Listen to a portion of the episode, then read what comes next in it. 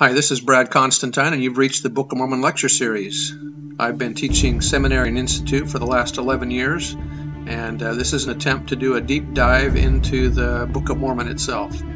I'm hoping that you'll find this uplifting and edifying. This is not an official recording of the Church of Jesus Christ of Latter day Saints, but every attempt has been made to be as doctrinally accurate as possible. So if you're ready for a deep dive into the Book of Mormon, here we go. Hi, and welcome back to the Book of Mormon podcast. This discussion will be regarding Jacob chapter 6. Now, the last episode, we uh, covered Jacob chapter 5, so Jacob chapter 6 is actually going to be kind of a summary or a explanation of, of chapter 5. So let's go ahead and get into this one. This one's a short one, so you'll, you'll be getting out early on this one, not like, not, not like the last one.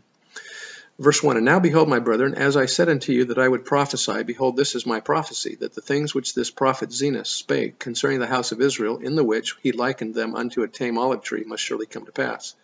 And the day, meaning the dispensation of the fullness of times, that he shall set his hand again the second time to recover his people, is the day, yea, even the last time, that the servants of the Lord shall go forth in his power, to nourish and prune his vineyard. And after that the end soon cometh. Jacob is saying that the bulk of the allegory is actually going to find fulfillment in the last dispensation prior to the second coming. And how blessed are they who have labored diligently in his vineyard, and how cursed are they who shall be cast out into their own place, and the world shall be burned with fire.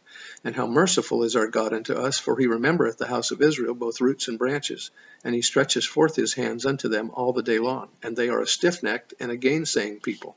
In other words, they are quick to object, to oppose, to resist, contradict, or speak against that which comes from God. But as many as will not harden their hearts shall be saved in the kingdom of God. Wherefore, my beloved brethren, I beseech of you in words of soberness that ye would repent and come with full purpose of heart, and cleave unto God as he cleaveth unto you.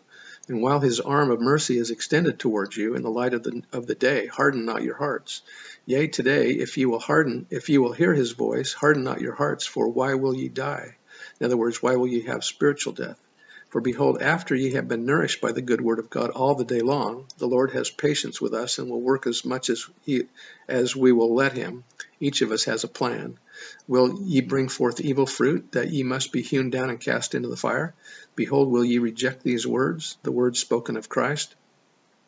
Will ye reject the words of the prophets, and will ye reject all the words which have been spoken concerning Christ, after so many have spoken concerning him, and deny the good word of Christ and the power of God and the gift of the Holy Ghost, and quench the Holy Spirit, and make a mock of the great plan of redemption which hath been laid for you? So that's a good question, isn't it? All right, we're going to reject all of these things. That's what he's talking about with the allegory here. The, the tame and the wild olive tree, olive branches uh, being hewn down. Verse 9, Know ye not that if ye will do these things, that the power of the redemption and the resurrection, which is in Christ, will bring you to stand with shame and awful guilt before the bar of God? And according to the power of injustice, uh, I'm sorry, according to the power of justice, for justice cannot be denied, Ye must go away into that lake of fire and brimstone, whose flames are unquenchable, and whose smoke ascendeth up forever and ever. Which lake of fire and brimstone is endless torment. Now, there's not a physical fire and brimstone where we're going to go. This is a torment of the mind because of our lost opportunities and missed, missed uh, blessings. Oh, then, my beloved brethren, repent ye and enter in at the strait gate, and continue in the way, which is narrow, until ye shall obtain eternal life. Oh, be wise, what can I say more? Finally, I bid you farewell. Jacob thought this was the end of his writings, but he has such a remarkable experience that he must write a little more. Until I shall meet you before the pleasing bar of God, which bar striketh the wicked with awful dread and fear. Amen. So, like I said, J Jacob thought this was the end of his writings, but he's going to have an experience, uh, a significant experience that, that he'll re record in the next chapter. Thanks for being here. See you next time. Bye.